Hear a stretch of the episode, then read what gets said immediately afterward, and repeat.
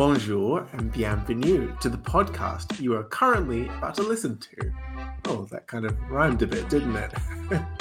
my name is Ben, and I'm here to direct you to my podcast, Battle Royale, where my best friend Eliza and I go through all of the kings and emperors of France, from Clovis to Napoleon III. If you're familiar with other podcasts like Rex Factor, Pontifex, or Totalus Rankium, you know the deal.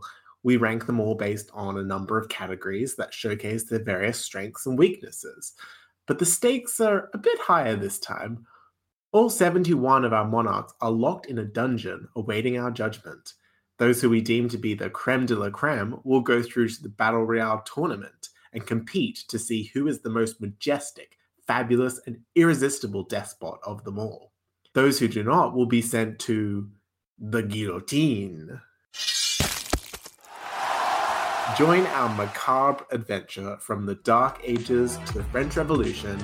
Try to pronounce place names like Reims with us, and help us decide who's ahead and who's headless at Battle Royale French Monarchs.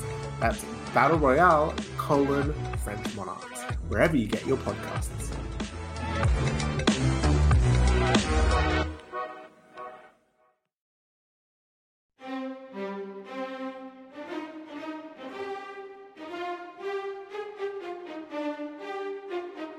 This is the Siècle.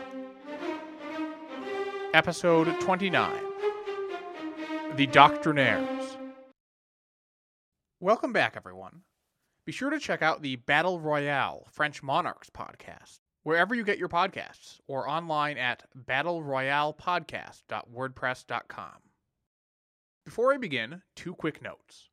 First, thank you again to all of you who've supported the Siècle including not just the 81 of you who back the show on Patreon, but also all of you who've told friends, family, and complete strangers about the show.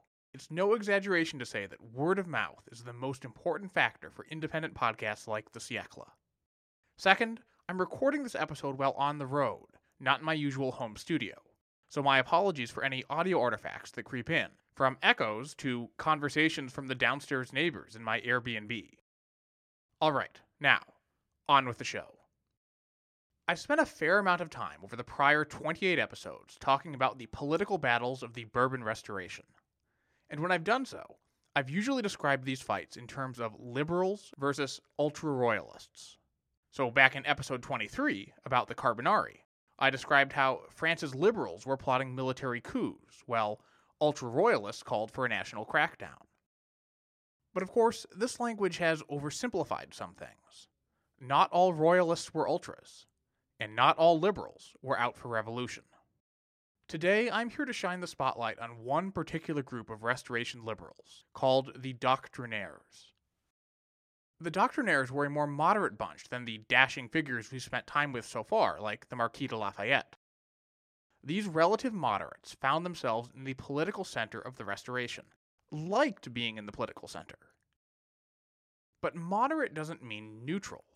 Depending on the ways the Restoration's political winds were blowing, the Doctrinaires could be some of the Restoration's most able supporters, or its most capable enemies.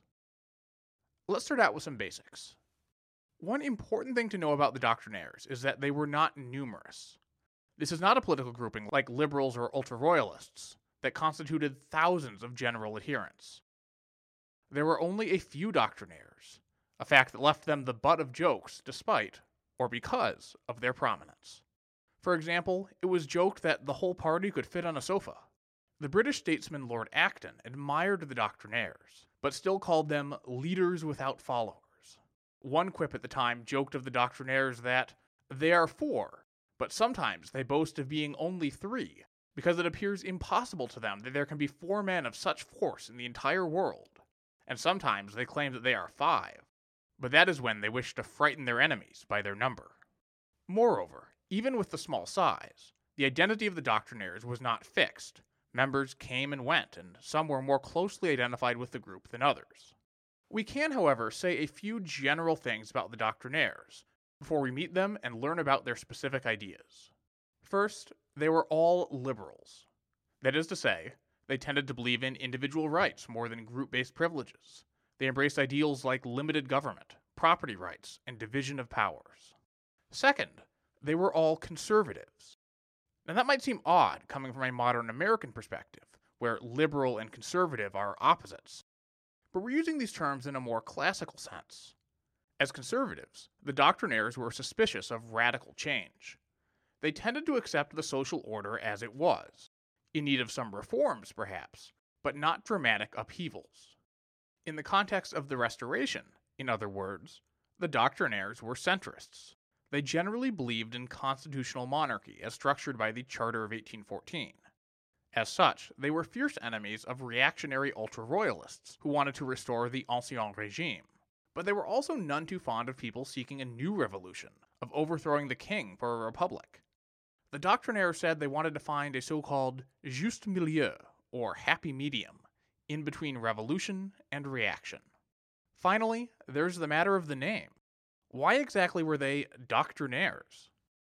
The name doctrinaire was actually coined by an opponent as a pejorative, and somewhat reluctantly adopted after the fact by its members. This was actually pretty common back in this period. In episode 9, I noted how the label ultra royalist was originally a pejorative too. There are conflicting accounts of how the label doctrinaire came about. Perhaps it was originally a reference to a religious school run by the so called Fathers of the Doctrine of Oratory that one leading doctrinaire had attended. One early printed reference was in the Bonapartist newspaper Le Nation from its 1816 exile in Brussels. The term was used in the French Chamber of Deputies in 1816 during a debate, in which an ultra royalist deputy got annoyed by one speaker's constant references to principles and doctrines, and sarcastically declared, Voila, our doctrinaires. Historians generally agree that doctrinaire is not exactly a fair label, insofar as it implies rigidity or a uniform belief system.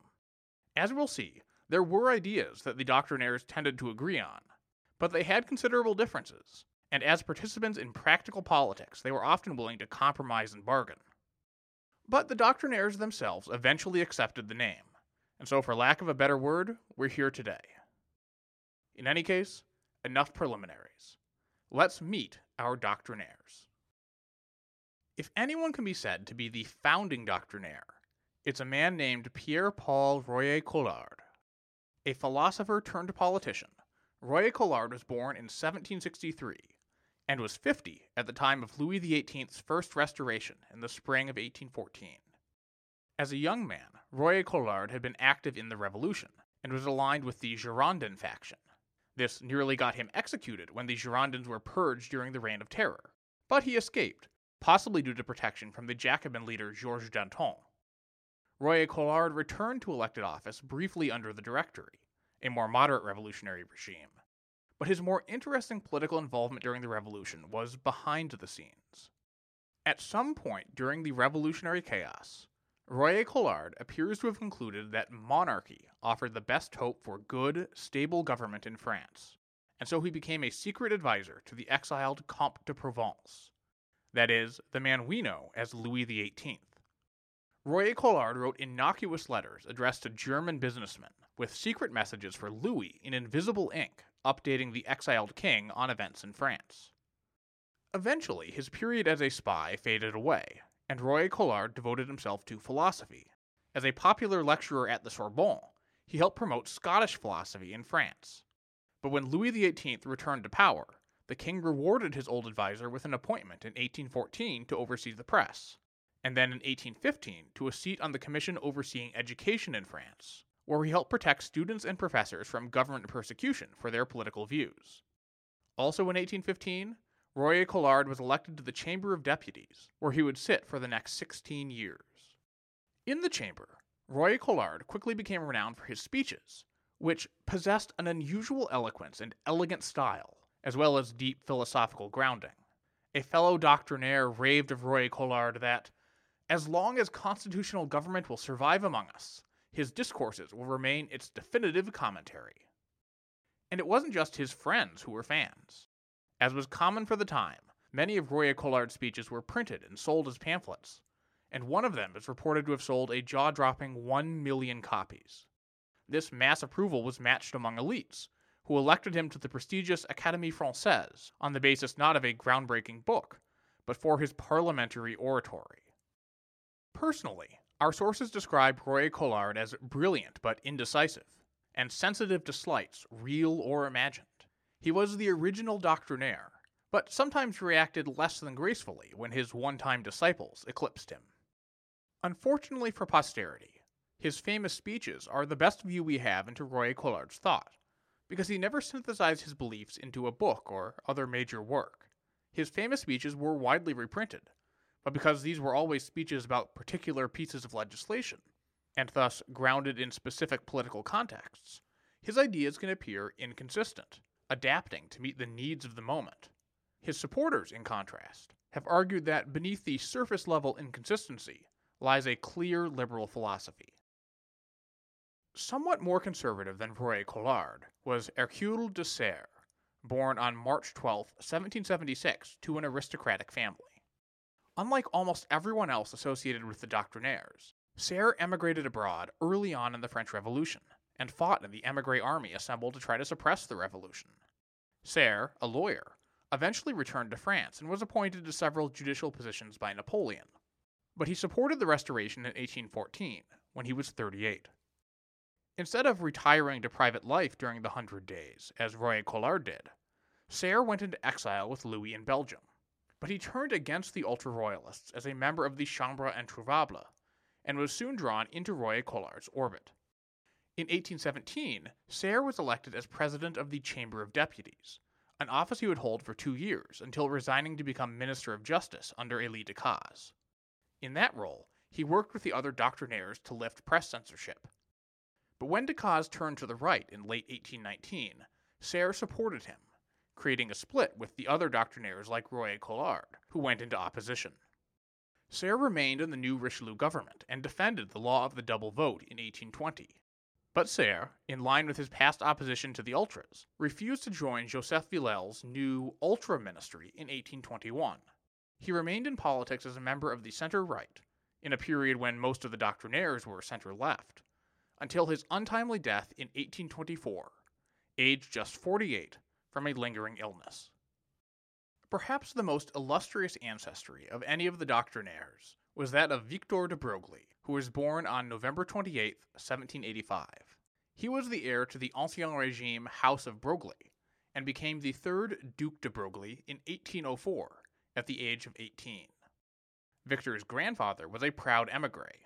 His father, in contrast, was an enthusiastic revolutionary before falling victim to the Reign of Terror in 1794.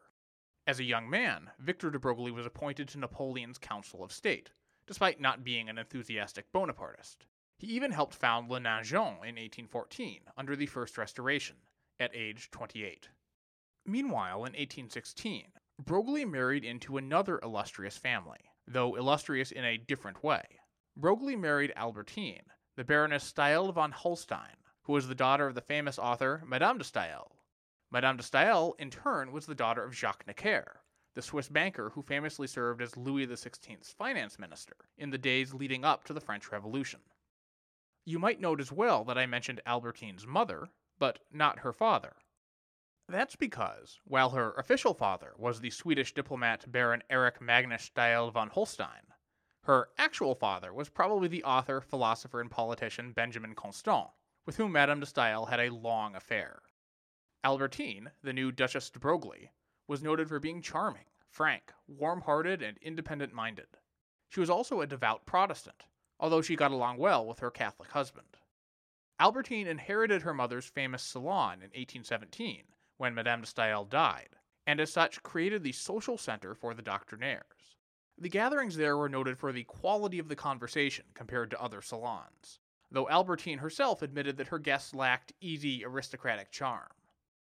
When one lives among doctrinaires, she said, one is not displeased to relax from time to time in a very gentle politeness.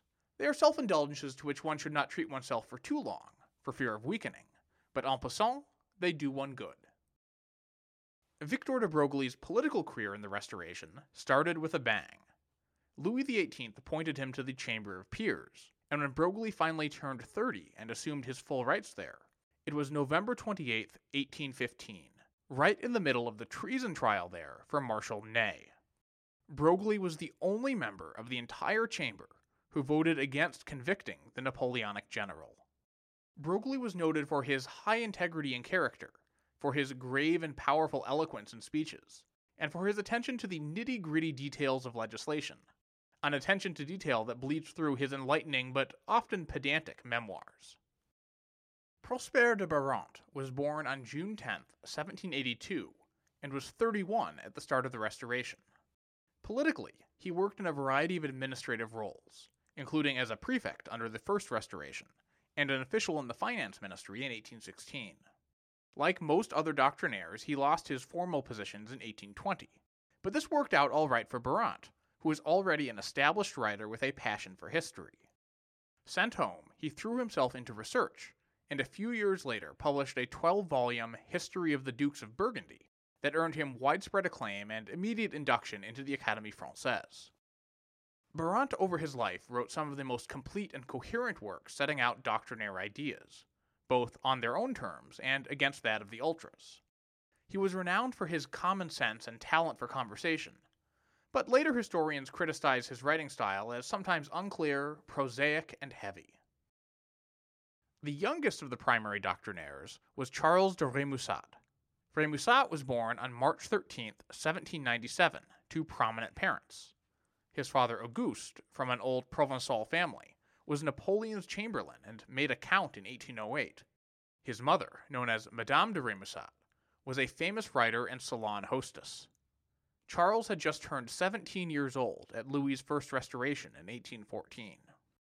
As Rémusat rose to adulthood in the 1820s, he became known as a gifted writer whose work was published in numerous newspapers. Broglie called him the Princeps Juventutis, or First Among the Young, and said of Rémusat had one of the most naturally gifted minds I have ever known.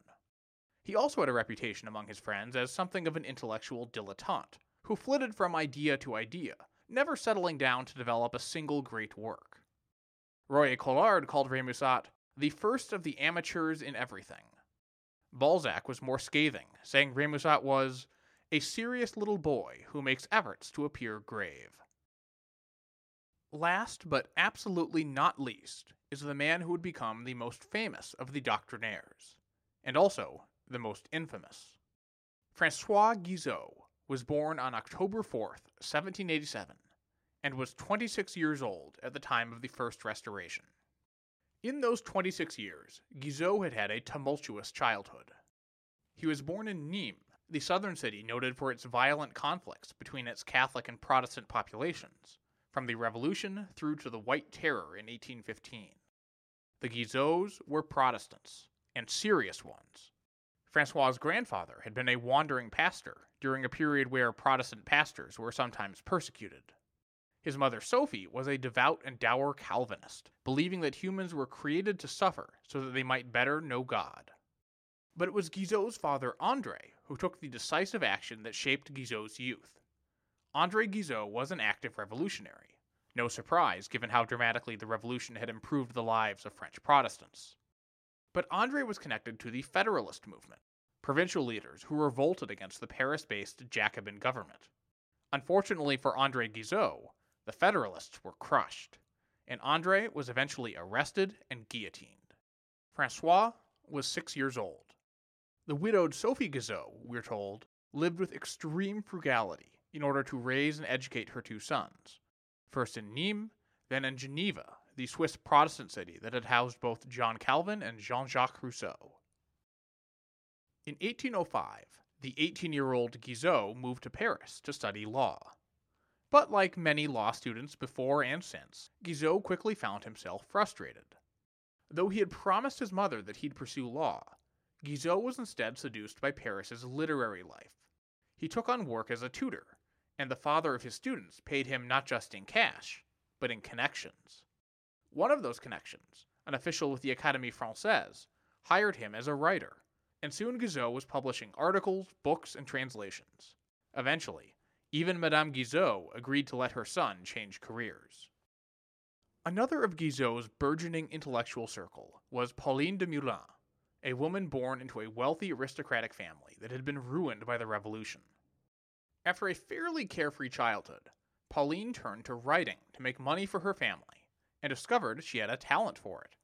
Soon she was publishing novels, criticism, works on education and moral improvement, and more. Her writing was piercing, original, and witty.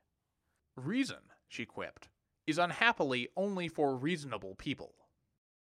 Pauline de Meulan acquired considerable renown, despite signing most of her works only with the letter P.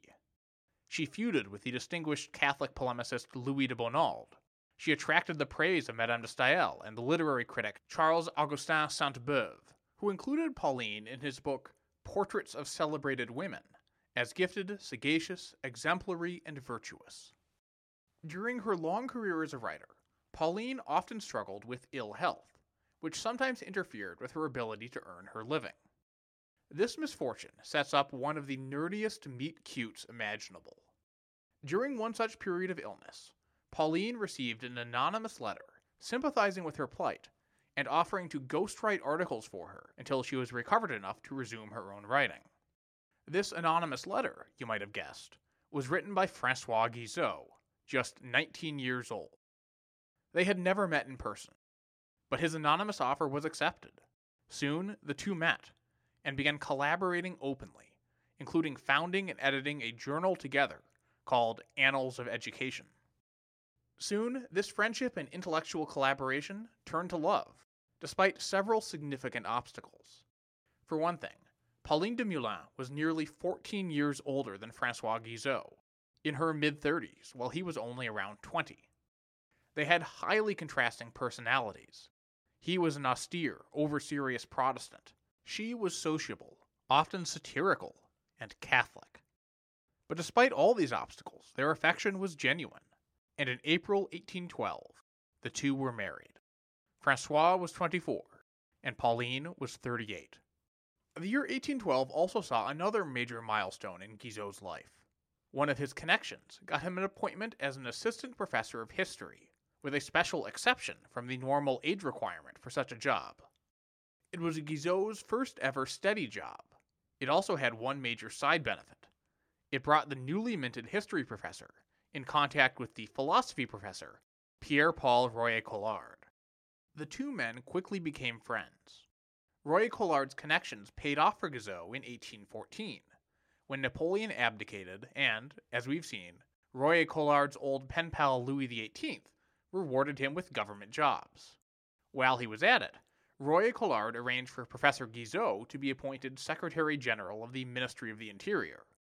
It was an unsung role, but one with huge potential for an energetic spirit like Guizot, who swiftly became the Interior Minister's right hand man and chief advisor.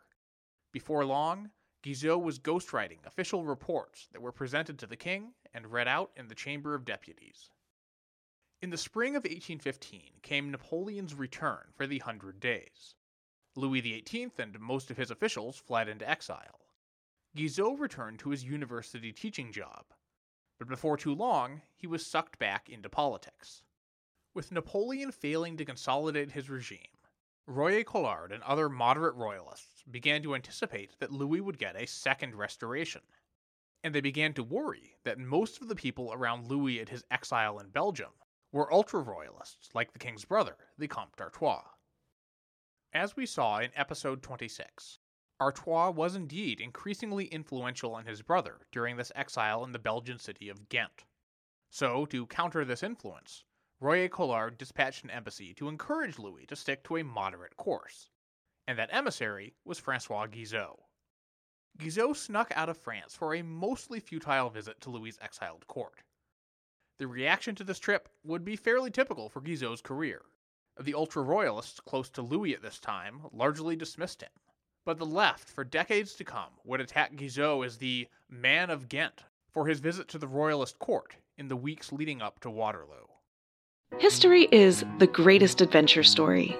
But does it ever leave you wondering what the women were doing all that time? This is Lori from the Her Half of History podcast, and the answer is that some women were seizing power, or escaping slavery, or spying for their country, or creating artistic masterpieces, while countless others were doing the laundry, getting married, and wondering why their clothes don't have more pockets.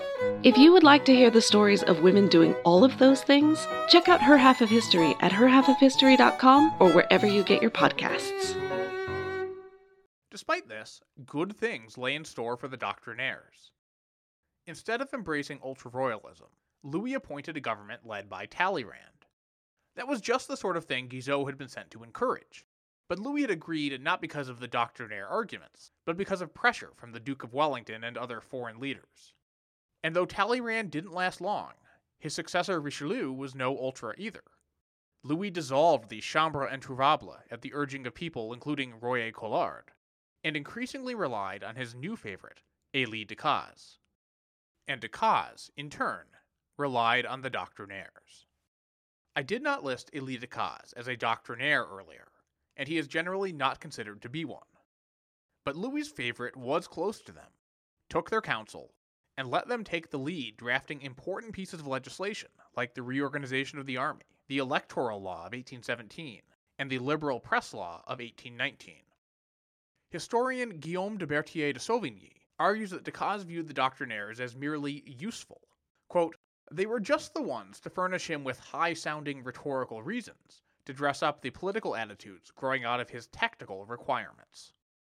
In 1819, Guizot confided his view to Albertine de Broglie that Decazes did not like the opinions of the doctrinaires, but that he was very fond of them personally.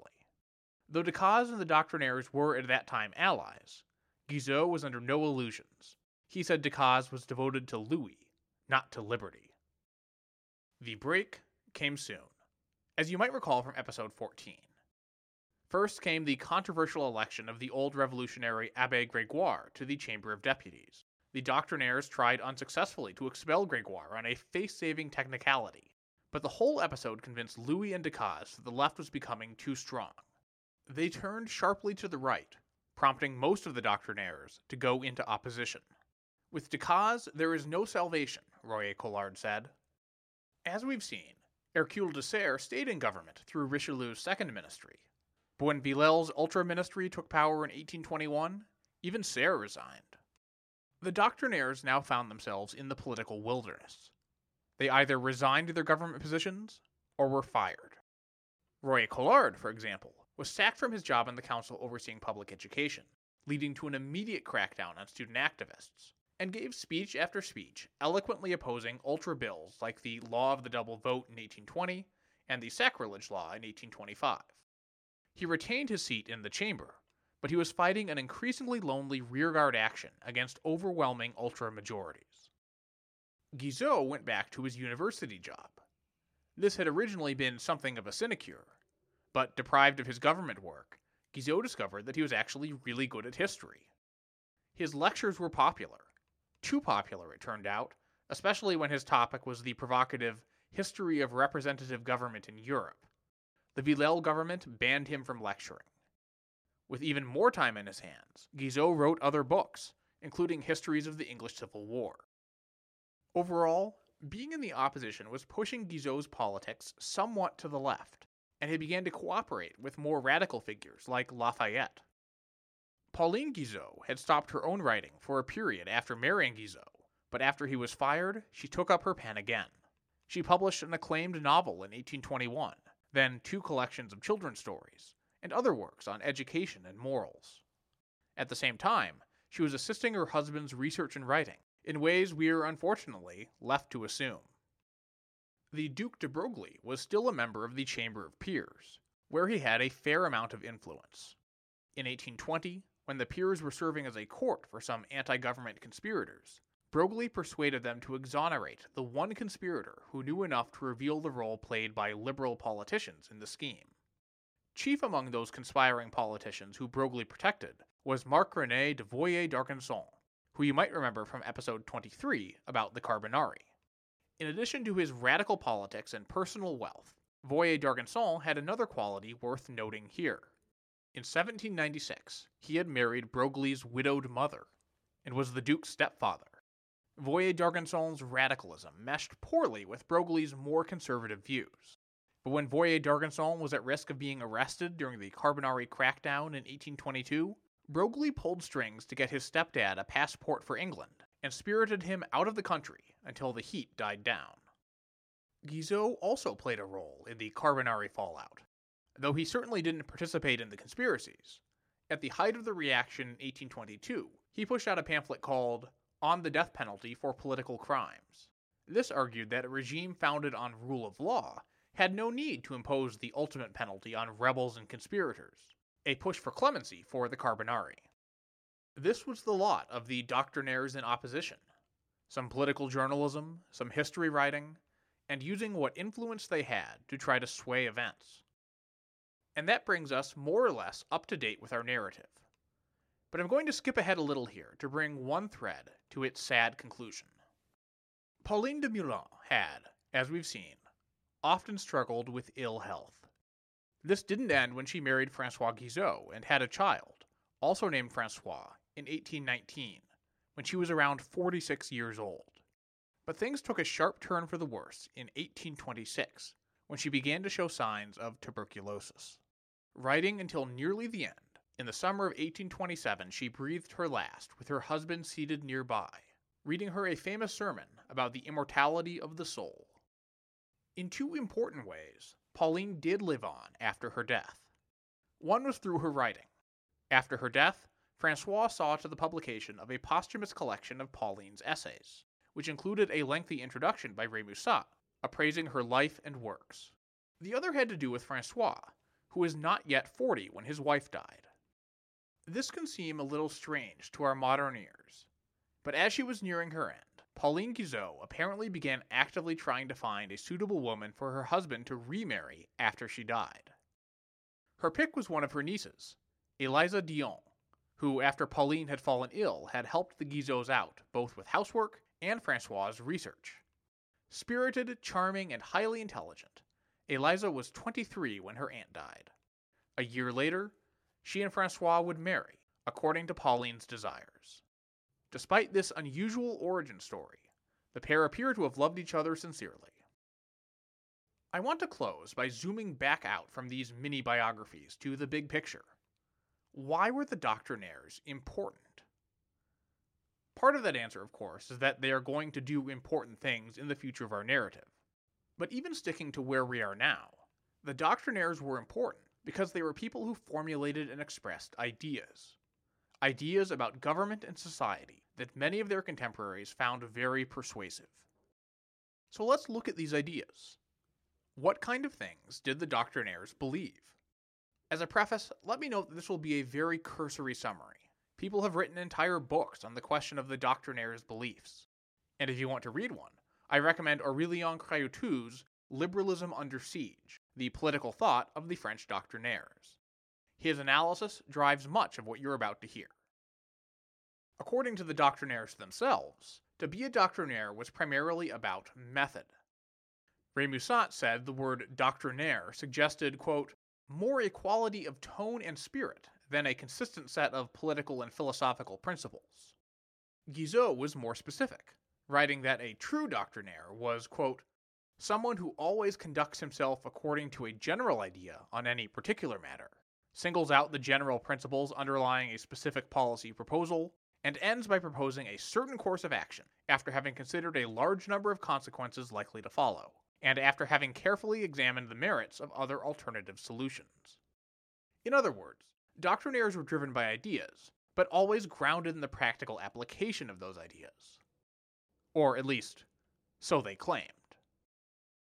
In practice, that balance between first principles and practical realities could tilt one way or the other.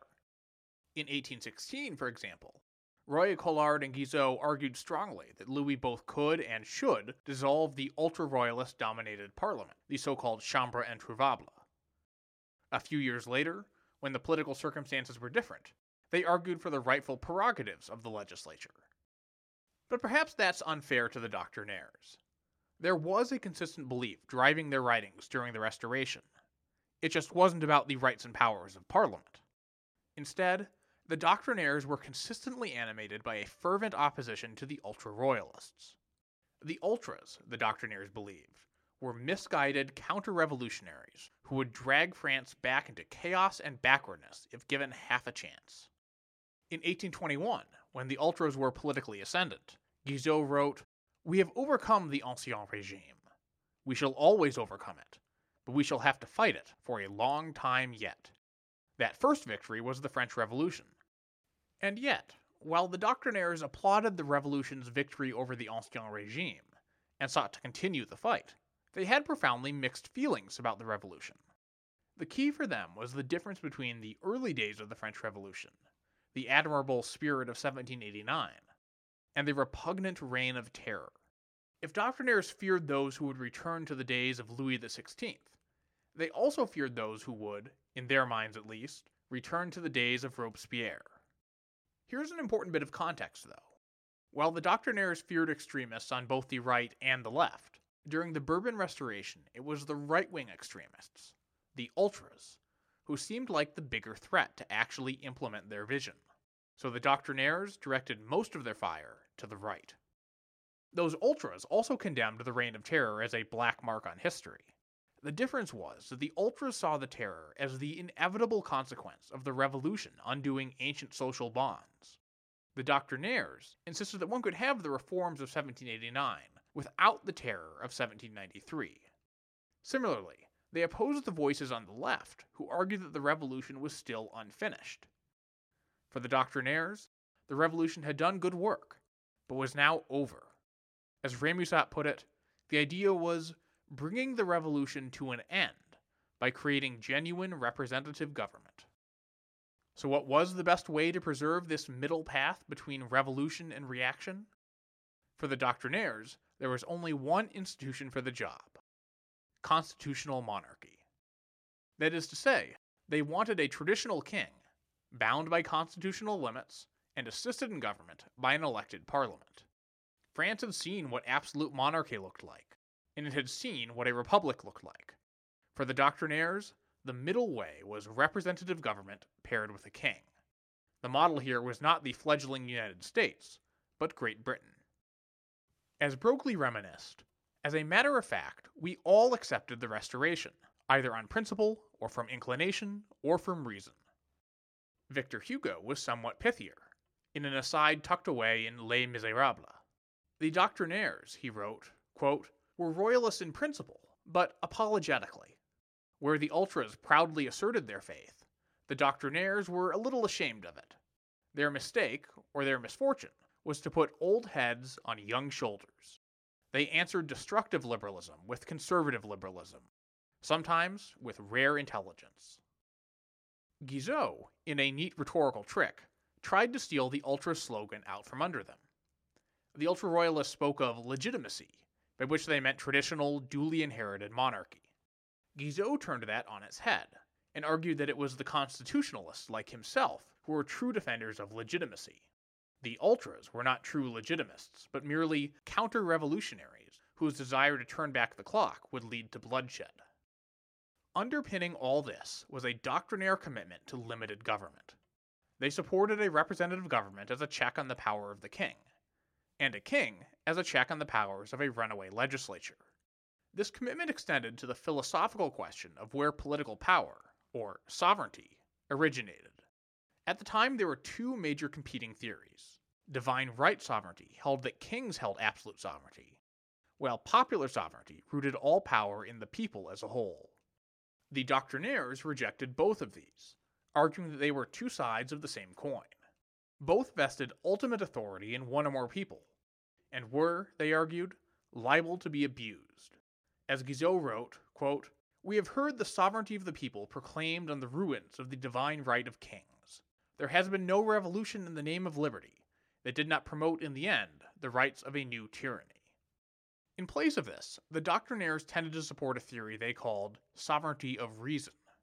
I'll spare you more on the intricacies of this philosophy, and just note that by placing the root of political power in reason, instead of any particular people, the doctrinaires effectively deny absolute sovereignty to anyone. No one, Guizot wrote, has the right to impose a law because he wills it. No one has a right to refuse submission to it because his will is opposed to it. From their opposition to popular sovereignty, you might not be surprised to learn that the doctrinaires weren't fans of universal suffrage either. Like many people across the political spectrum during the Restoration, they endorsed an electorate limited by property qualifications, as I discussed back in episode 7. This opposition to universal suffrage grew in part from contemporary beliefs that only those who were educated and economically comfortable could be trusted to cast fair, dispassionate votes. Owning property gave people a stake in society, the argument went, and the destitute didn't have the education or leisure to adequately ponder affairs of state. The poor were believed to be vulnerable to their passions, susceptible to demagogues. As Broglie put it bluntly, 120,000 French citizens who are represented are worth more than 2 million individuals who alienate their rights without reflecting on what they actually do. This elitist theory of suffrage had some interesting wrinkles. Guizot would, years later, become infamous for responding to requests for the right to vote by telling the poor to get rich. A somewhat out of context quote that I'll break down in due course, many episodes down the road. Back as early as 1817, though, Guizot was making the same general argument that political right should follow socioeconomic standing, as part of his defense of the revolution. He wrote in 1817 that, quote, when those who were poor, obscure, ignorant, and without influence had become rich, respected, enlightened, and powerful, then they needed to occupy in law the place which they occupied in reality. In practice, the doctrinaires consistently opposed schemes for indirect elections. In the Restoration, ultras liked a two stage system where voters would elect delegates to an electoral college who would choose each department's actual deputies. Doctrinaires fought against the law of the double vote in 1820, arguing that a voter who paid 300 francs per year in taxes, the minimum, should have just as much say as the voter who paid 3,000 francs per year. Their principal opponents at the time were not advocates for universal suffrage, but ultras who wanted the richest electors to have a bigger say. Having said all that about the doctrinaires' resistance to popular sovereignty and universal suffrage, you might be surprised to hear that the doctrinaires were actually big fans of democracy. Of course, what they meant by democracy was different from how we use the term today, or from its traditional understanding as rule by a polity citizen body. When the doctrinaires spoke admiringly of the spread of democracy in France, they meant something more like equality of conditions and equality before the law, not whether everyone had the right to vote. Here's an example that helped me understand what the doctrinaires meant. Whereas today we might define democracy as the opposite of tyranny, in one of his famous parliamentary addresses, Royer Collard defined democracy as the opposite of aristocracy. In contrast to the Ancien Regime world dominated by aristocratic privilege, even a conservative monarchy like the Bourbon Restoration, where the charter guaranteed legal equality for all citizens, might be said to be democratic under this definition. And indeed, the doctrinaires argued that their idea of democracy had arrived in the Restoration, that it was here to stay, and that the future was one of ever increasing democracy. For example, in 1820, Hercule de Serre proclaimed in a speech that, in our country, democracy is full of energy. One can find it in industry, property, laws, memories, people, and things. The flow is in full spate, and the dikes can hardly contain it. Guizot would claim in the 1830s that France was the greatest modern democratic society, and meant it as a compliment. Though he distinguished France's monarchical democracy from the quote, radical democracies like Switzerland or the United States. These thoughts on democracy as an inevitable social force might remind some of you of Alexis de Tocqueville's seminal 1835 work, Democracy in America.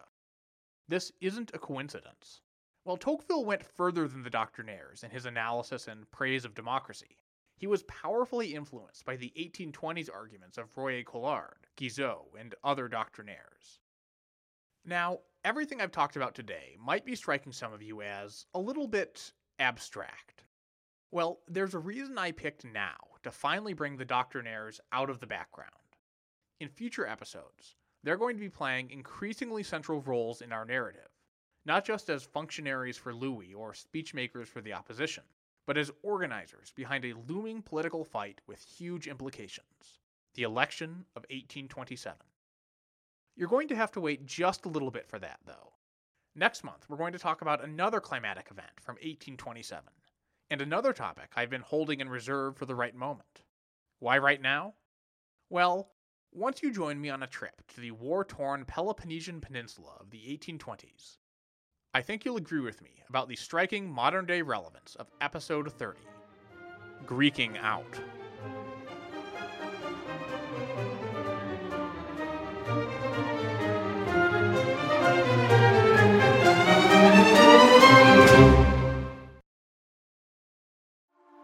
A news story gets shared by a friend on social media, or you catch a tweet that really makes your blood boil. But how do you separate fact from fiction?